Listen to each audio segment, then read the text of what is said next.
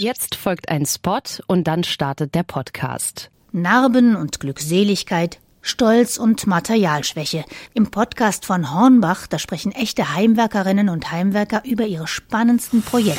Werkstattgespräche, der Macher-Podcast. Hier seid ihr ganz nah dabei und könnt alle Höhen und Tiefen eines Projekts miterleben. Und wenn ich mir dann vorstelle, dass ich nach 100 Stunden Arbeit dann die Nase abschneide, dann ist das ein Riesenproblem für mich, Ja. weil mein Anspruch an mich selbst ist, dass ich dann nicht Leinen nehme und die Nase wieder dran mache, sondern ich nehme dann ein neues Stück Holz und fange dann wieder von vorne an. Die Werkstattgespräche findet ihr überall, wo es Podcasts gibt. Gartenradio mitten im Grünen. Ja, und da machen wir heute Blau. Enzianblau, Meergrünblau, Eisblau, Himmelblau oder Kornblumenblau. All diese Blautöne bringt der Rittersporn in unsere Gärten und mit dem Rittersporn ist untrennbar der Name Karl Förster verbunden. Die Herrlichkeit eines Sommermorgens im Garten kann ohne Rittersporn nicht voll ausgeschöpft werden. Die blauen Blumentürme haben mit offenen Augen geschlafen und stehen taugebadet in festlicher Regungslosigkeit. Karl Förster, Über 30 Bücher hat dieser Gartenliterat geschrieben und unzählige Staudensorten hat er auch gezüchtet. Einige seiner Sorten, die gibt es noch und das haben wir unter anderem diesem Mann hier zu verdanken. Ich heiße nicht bloß Kauz, ich bin auch ein Kauz. Ein wunderbarer Kauz, dieser Wolfgang Kauz. Er hat in der Gärtnerei von Karl Förster gearbeitet. Ein paar Jahre lang hat er samt Familie sogar mit Karl Förster zusammen unter einem Dach gewohnt. Dem Rittersporn ist er bis heute treu geblieben. Nur ein paar hundert Meter von dem Karl Förster Garten in Potsdam-Bornim züchtet und vermehrt er immer noch alte Förstersorten, aber auch eigene. Mittlerweile ist er selber Mitte 70 und blickt mit gärtnerischer Gelassenheit auf sein Leben mit dem Rittersporn. Immerhin eine Diva im Beet, sagt er. Und genau da, in seinem Ritterspornbeet bei seinen Diven, haben wir uns verabredet. Ein regnerischer Tag Anfang Mai und Wolfgang Kautz hatte schon am Telefon gewarnt, wenn sie Anfang Mai kommen, da blüht noch nicht viel. Ging aber leider nicht anders. Vor seinem ockerfarbenen Haus mit den roten Klappläden in der tatsächlich Florastraße 4 hängt eine Plastikdose am Zaun. Drin sind zwei dicke braune Käfer, drüber hängt ein Schild mit der Aufschrift Kostenlose Tierschau, Maikäfer. Der Mann hat Humor. Ein schmaler Kiesweg führt durch den Vorgarten an Haus und Anbau, durch üppige Vegetation mit Weinreben und Palmen, Feigenbaum und Farnen. Hinter dem Haus schließt sich ein etwa 3000 Quadratmeter großes Gelände an. Freifläche keine. Überall wächst und blüht es. Obstwiese, Gemüse, Trollblumen wuchern in Gelb, Vergissmeinnicht in Blau und über allem hängt ein schwerer, süßlicher Rosenduft, den ein Pfingstrosenstrauch mit riesigen, weißrosa Monsterblüten verströmt. Wolfgang Kautz in hellblau kariertem Hemd, grauer Weste und grauer Kappe steht schon am Ritterspornbeet und wir kommen gleich zur Sache. Es hat gerade geregnet. Wie viel Wasser braucht denn so ein Rittersporn? Na, sonst hat er nicht gekriegt, also wenig gekriegt. Hier steht ein Regner, der spritzert so ein bisschen rum, aber das ist mehr so, na, wie sagt man da, dieser Apothekenausdruck da. Homöopathie, ja. Richtig Regen ist das nicht. Wenn nicht richtig Regen von da oben kommt, dann ist das alles man bloß so Gespiele.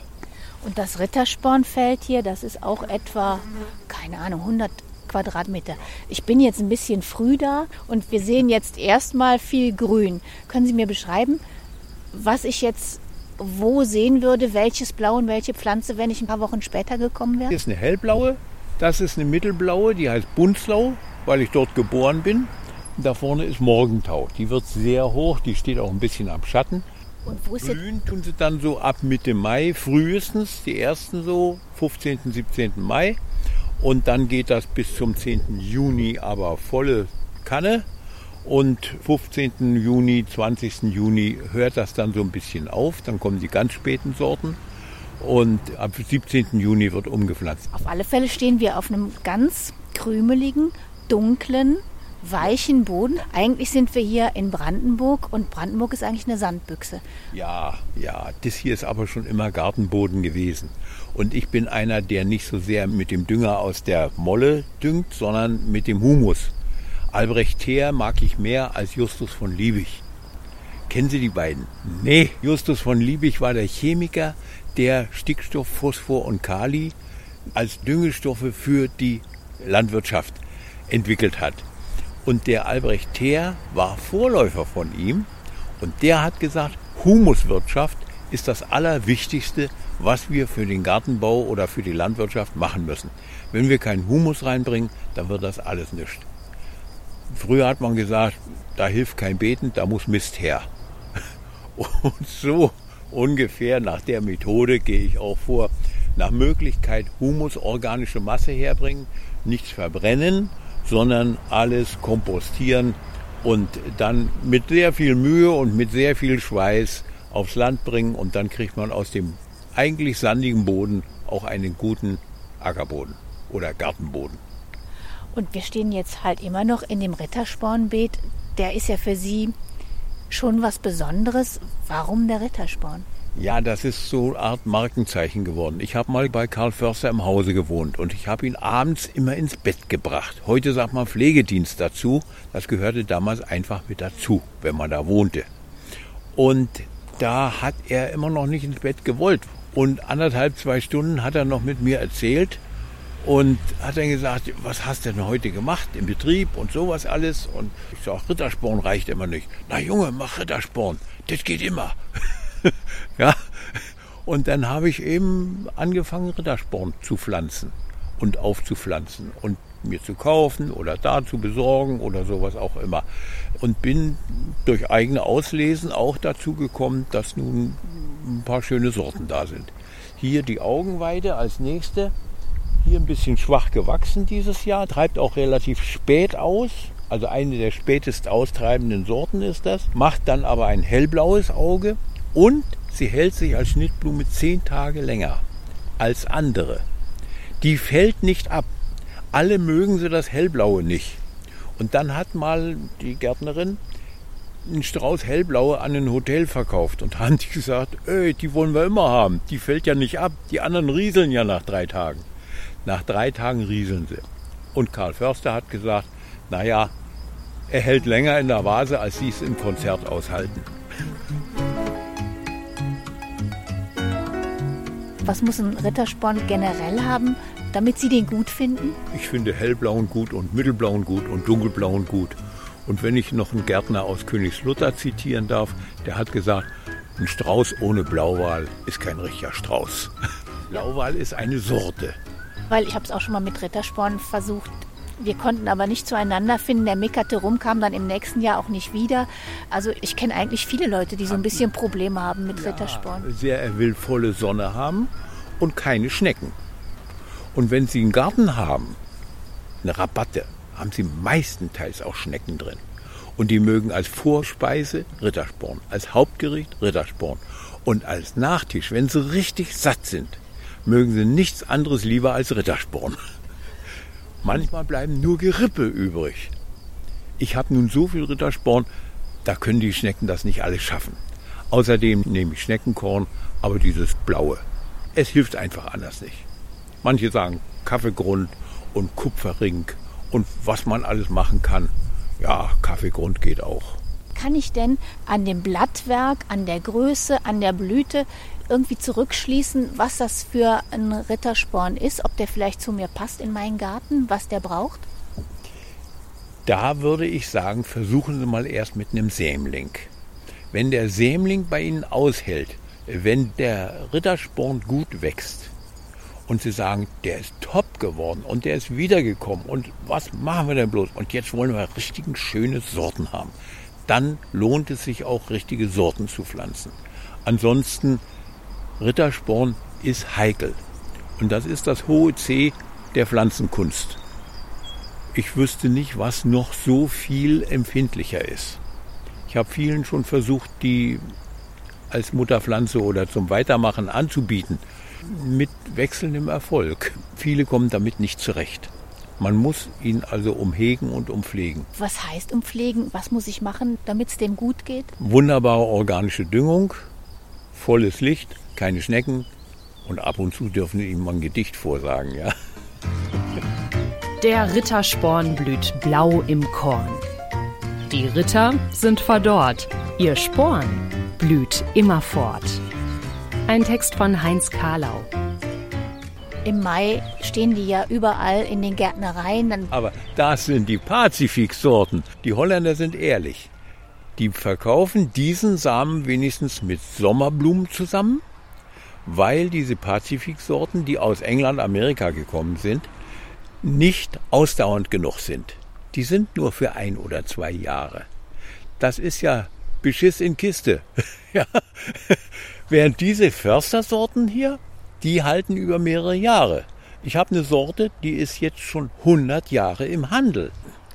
Also das heißt, wenn ich ja. jetzt Ende Mai, Anfang Juni die Rittersporne sehe, das sind die Pazifiksorten. Dann kann ich die kaufen und sagen, okay, habe ich jetzt vielleicht was für eine Dieses Saison? Jahr, dieses Jahr habe ich was und dieses Jahr blühen sie ab. Aber wenn sie abgeblüht sind, sind sie genauso viel wert wie ein Blumenstrauß, den sie in der Vase hatten. Sie kommen im nächsten Jahr nicht wieder. Ich war ein paar Jahre lang in der englischen Delphinium Society, so ein, so ein Verein da, ja. Und die haben mir auch Samen geschickt und ich habe den auch ausgesät. Erstens, wenn er alt ist, keimt er ganz schlecht. Dann will er nicht mehr keimen. Und dann sind diese Pflanzen auch nicht länger, bei mir auch nicht länger, als zwei Jahre am Leben gewesen. Dann waren sie tot. Das ist eben das Schicksal. Wenn der Rittersporn nicht so blau wäre, hätte der so einen Erfolg? Ja, Weißer wird auch sehr gefragt, aber der Weiße ist nicht ausdauernd genug. Der ist also sehr heikel. Und ich bin eben nur mal blau. blau in meinen Augen. Stimmt. Aber was hat denn dieses Blau im Garten, was andere Pflanzen vielleicht nicht haben oder an Stimmung verbreiten? Blau ist die Königsfarbe. Gelb, sagte Karl Förster, ist der heitere Befehlston. Aber blau ist die Königsfarbe. Im großen blauen Mittagslicht, besonders nach feuchtem Wetter, ist die Leuchtkraft der Rittersporne machtvoller als je. Sie schatten senkrecht von oben mit eigenen Blüten und Vorsprüngen steil an den besonnten blauen Türmen hinunter und wecken auch in Gärten des Tieflands etwas wie Berggefühle des hohen Mittags im Sommerzenit. Karl Förster. Wenn man jetzt hier so über die Rittersporne guckt, Blüten können wir, wie gesagt, noch nicht so richtig sehen, aber auch das Blattwerk ist ja ganz unterschiedlich. Ja. Da gucken wir auf ein ganz gefiedertes. Ja, das ist äh, die gefiederten Blätter, das sind Belladonna-Sorten. Die sind zierlicher und niedriger bleibend, also bis zu 1,20, 1,30 hoch. Und die Elatum-Sorten hier, wenn der jetzt schon hier die 1,40 hat, ja, dann wird der, wenn der richtig lang geworden ist, da vorne die Morgentau, die schaffen also mühelos 1,80 Meter. Bloß, wer will 1,80 Meter bewegen irgendwo oder in die Vase stellen? Ja, Lanzenträger zum Beispiel, anderthalb Meter Blütenrispe. Die kriegt keiner mehr getragen, geschweige denn auf den Markt zum Verkaufen gebracht. Und so sind das die kurzen Blütenrispen. Die Belladonna-Sorten da drüben machen auch kurze Blütenrispen. Und so ist das, so wie wir das denken. Jetzt müssen wir reingehen, es ja, regnet. Sonst säuft mir mein Mikro ab. Ja.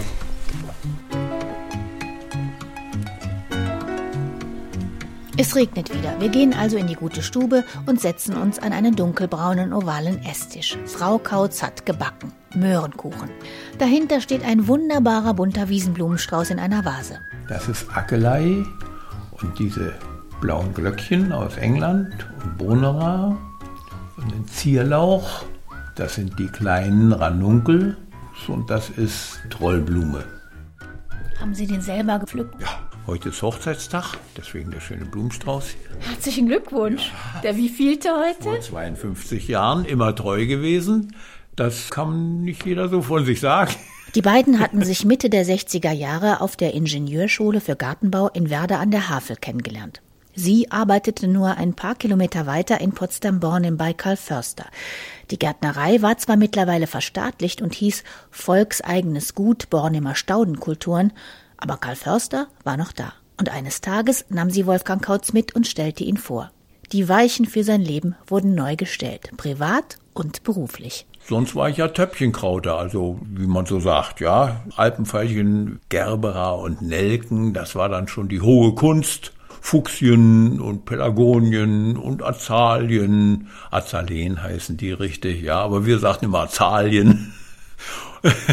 Läuseblumen, was man heute nicht mehr macht. Das waren damals Pflanzen, die zum Frühjahr geblüht haben und für die Konfirmation oder dann für die Jugendweihe verschenkt worden sind. Da war dann das ganze Fensterbrett voll mit Läuseblumen, weil die so schnell Läuse gekriegt haben. Und Karl Förster, wenn Sie das heute mal beschreiben müssen, was war der damals für ein Gärtner? Was hatte der für einen Ruf? Karl Förster war Gärtner, aber er war im Wesentlichen Poet, also Schriftsteller kann man sagen, und hat also sehr viel rumsiniert. Er war auch Züchter. Er hat ja bewusst oder unbewusst Pflanzen in den Garten damals eingeführt. Das war alles nicht so doll früher. Das waren die Bauerngärten mit den Pfingstrosen, die teilte man über den Zaun. Und das sind Pflanzen gewesen, die fette Henne und, und die Pfingstrosen, ja, das wussten die Leute, wann sie die umpflanzen müssen und damit war es gut. Aber die Gräser und die Farne zum Beispiel waren weitgehend unbekannt. Und ich dachte, der hat dann vielleicht immer neben ja. den Rabatten gesessen und geschrieben und diese Atmosphäre hat sich Nein, in der Gärtnerei. Das war in seinem Arbeitszimmer mit den Büchern. Karl Förster als Gärtner in dem Sinne ist er nicht mehr, während ich da war, in Erscheinung getreten. Er ist dann an Rollstuhl gebunden gewesen und hat sich im Rollstuhl durch die Gärtnerei fahren lassen und hat hier und da erzählt. Aber als Gärtner gearbeitet hat er als junger Mann zwischen den Weltkriegen. Nach dem Weltkrieg dann nicht mehr so sehr und dann ist es mit staatlicher Beteiligung gewesen. Also da war er als Gärtner nicht mehr der maßgebliche.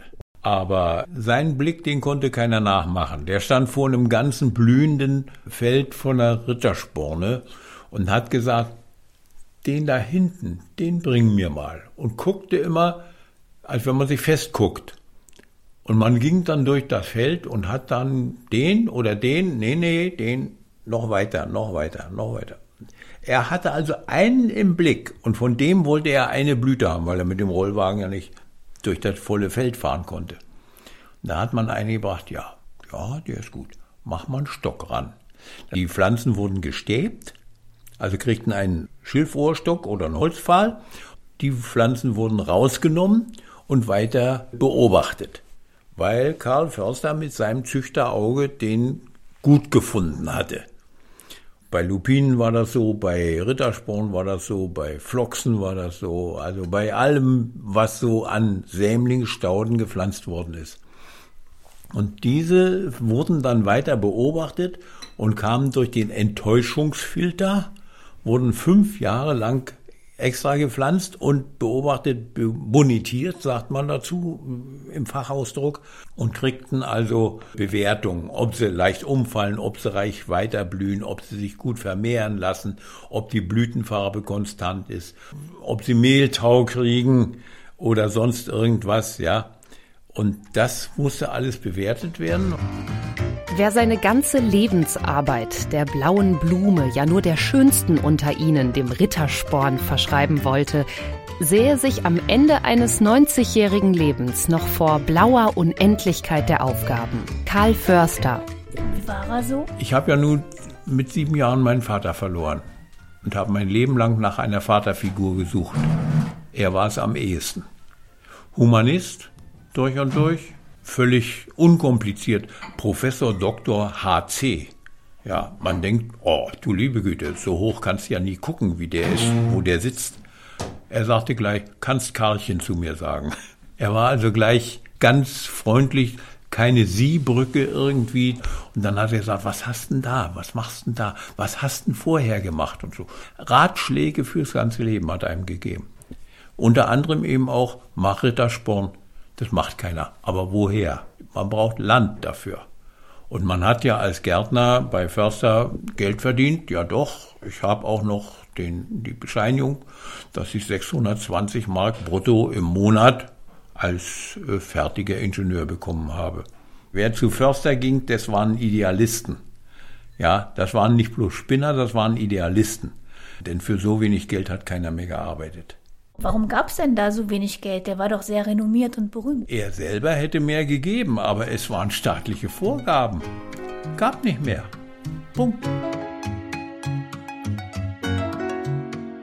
Aber was es gab, war eine Wohnung. Als das erste Kind unterwegs war, zog die junge Familie Kautz bei dem schon über 90-jährigen Staudengroßmeister Karl Förster und dessen Frau ein. Zur Untermiete bzw. Obermiete. Es war oben so eine Mansardenwohnung. Wohnraum war ja Anfang der 60er Jahre, Ende der 60er Jahre quasi überhaupt nicht zu kriegen. Und wenn man irgendwo eine Wohnung kriegte, dann war das wie Betriebswohnung, dann war das auch wie mitgehangen, mitgefangen. Wie war dann das Zusammenleben? Das war ja sehr eng wahrscheinlich, wenn das Sie da. Das war sehr eng, das war so wie Familienanschluss. Als dann die Tochter klein war und unten im Ställchen war, vor der Haustür draußen so ein Holzgitter rumrum, dann hat sie das Holzgitter, er war in der Nähe und sollte ein bisschen aufpassen, ja. Können Sie mal nachgucken, wenn sie heult und so, ja. Und sie natürlich mit dem Ställchen ran an die großen Säuleneibe und hat Eibe gefuttert. Die hat Eis gegessen, was er irgendwie erreichen konnte. Und Eibe ist ja giftig. Man kann ein Pferd ganz schnell mit ein paar Zweigen Eibe vergiften. Und dann haben wir sie aufs Motorrad geladen und sind quer durch Potsdam gefahren mit Licht und Hub Hub zur Kinderklinik hin in die Aue und haben ihr dort den Magen auspumpen lassen. Da sagt der Doktor noch Eiche. Na, Eiche kannst du doch essen. Nee, sag ich Eibe. Taxus baccata, sag ich. Taxin ist das Gift. Na, dann werden wir mal sehen, wie wir hier das rauskriegen, sagt er. Das ist spannend. dann haben sie den grünen Saft rausgeholt aus dem Magen. Eibe hat sie nicht mehr gegessen. Das nächste Mal waren es Maiglöckchenbeeren. Convallaria, lateinisch, wenn Sie das Wasser aus der Blumenvase trinken, wenn Maiglöckchen drin standen, sterben sie auch. So giftig ist das, so löst sich das im Blumenwasser. War sie wieder im Krankenhaus? Ja, wieder zum Magen auspumpen, ne?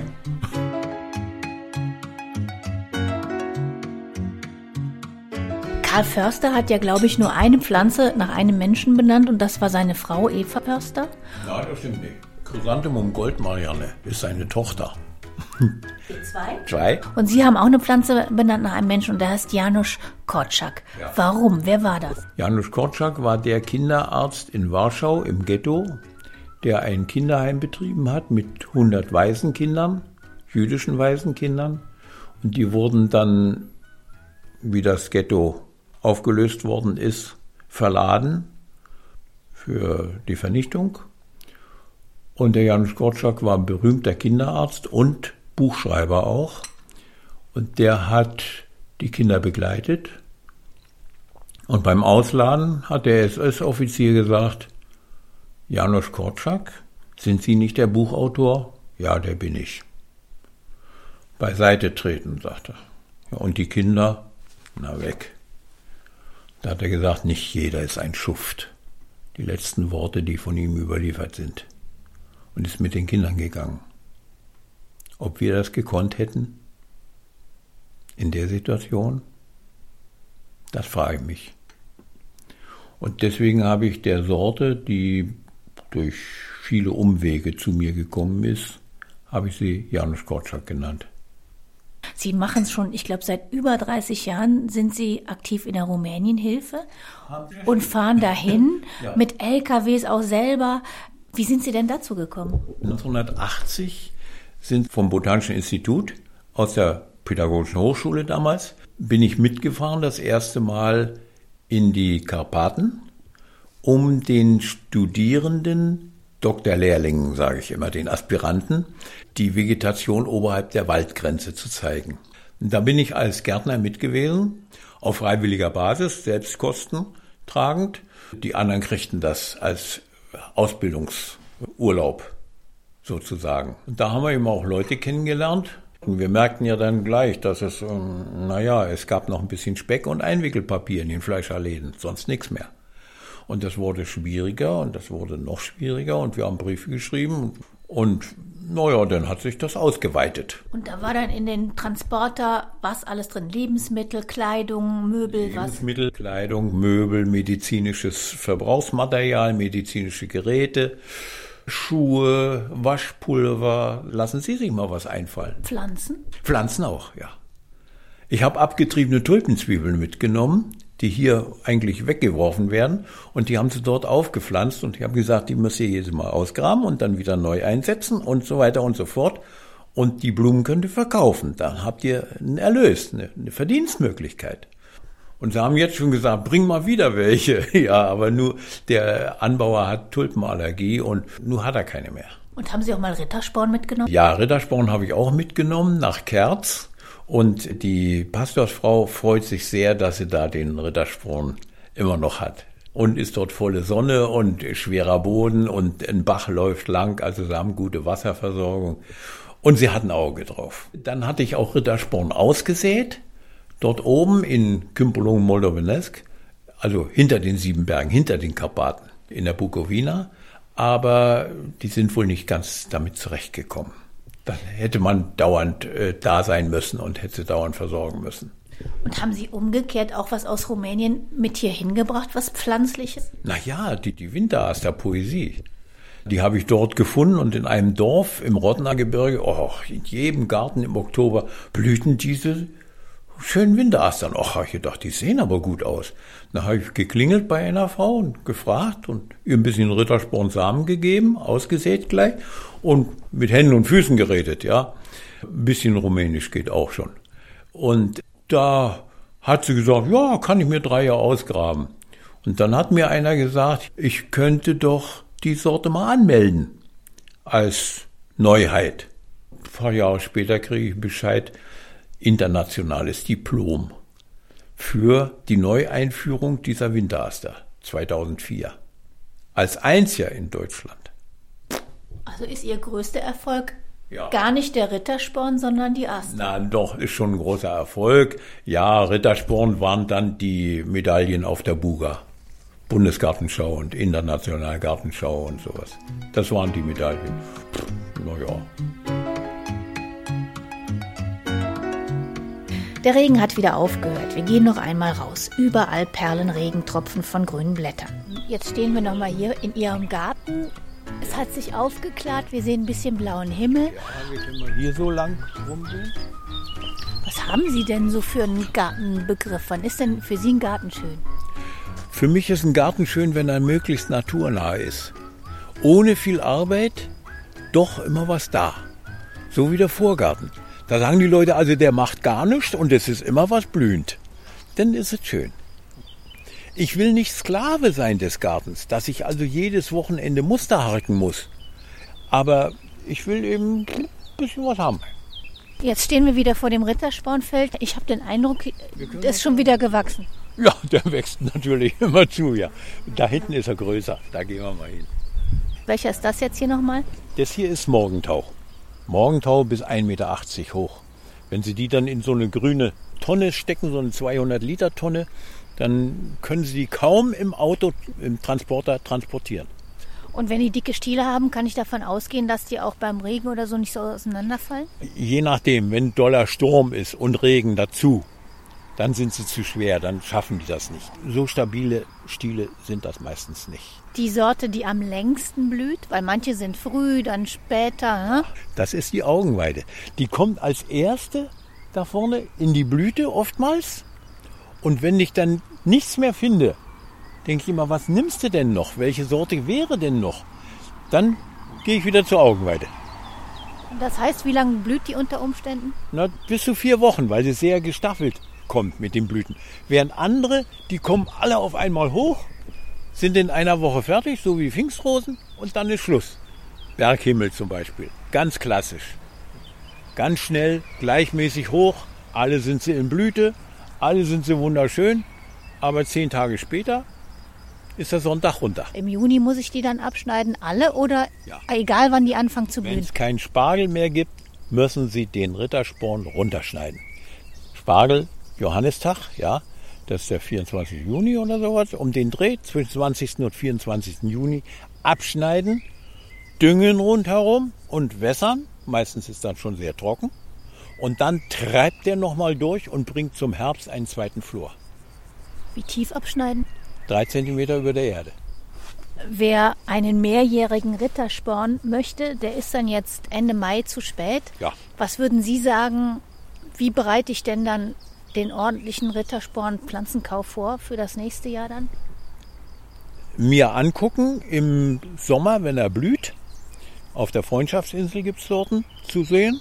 Und ansonsten weiß ich nicht, ob es im Internet sowas gibt. Da habe ich keine Ahnung, weiß ich nicht, wie es da geht. Muss man sich informieren, wo man welche finden kann, wo man sich welche angucken kann, schreibt sich die Sorte auf und versucht, diese Sorte zu kriegen. Ich liefere immer an die Firma Geismeier in Illertissen in Bayern.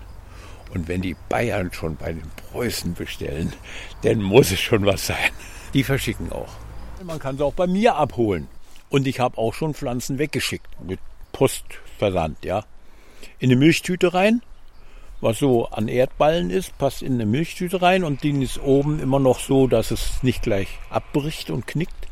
Und dann kommt die in den Karton rein und dann gehen sie auf die Reise. Und wenn man bei Ihnen bestellt, muss man anrufen oder eine Postkarte schreiben?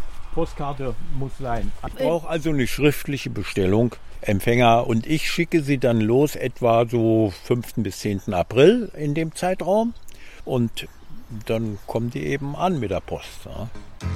Und immer mehr tragen edelste moderne Pflanzenzüchtungen auf allen Gebieten der Stauden und Sträucher die Kraft in sich, persönlichste Freundschaftsbeziehungen in uns zu wecken, die ein halbes oder ganzes Menschenalter durchblühen. Karl Förster. Sie sind auch echt jemand, der so sehr beständig ist, oder? Goldene Hochzeit, 60 Jahre Gärtner. Ja. Wie viele Jahre Rittersporn?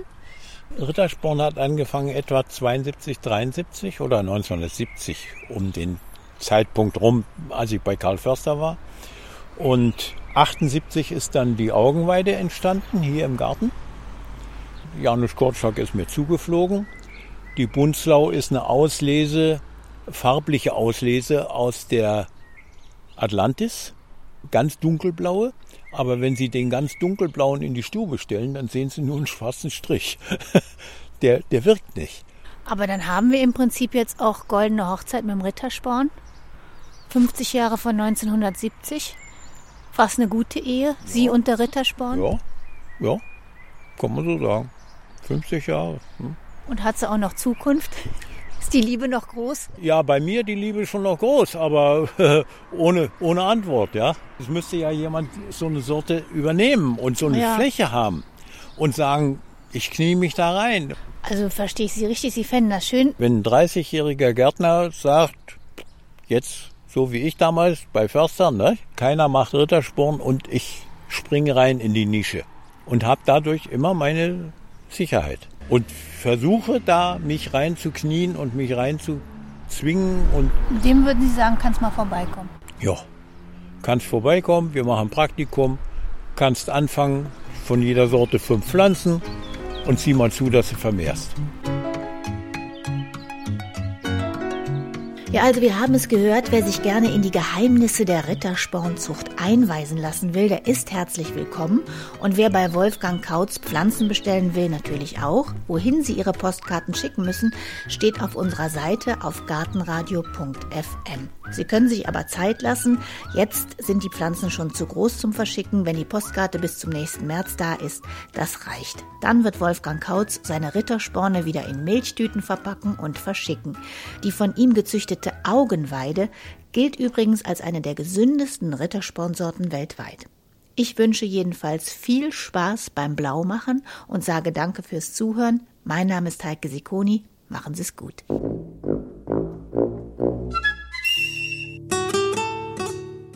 Gartenradio Gezwitscher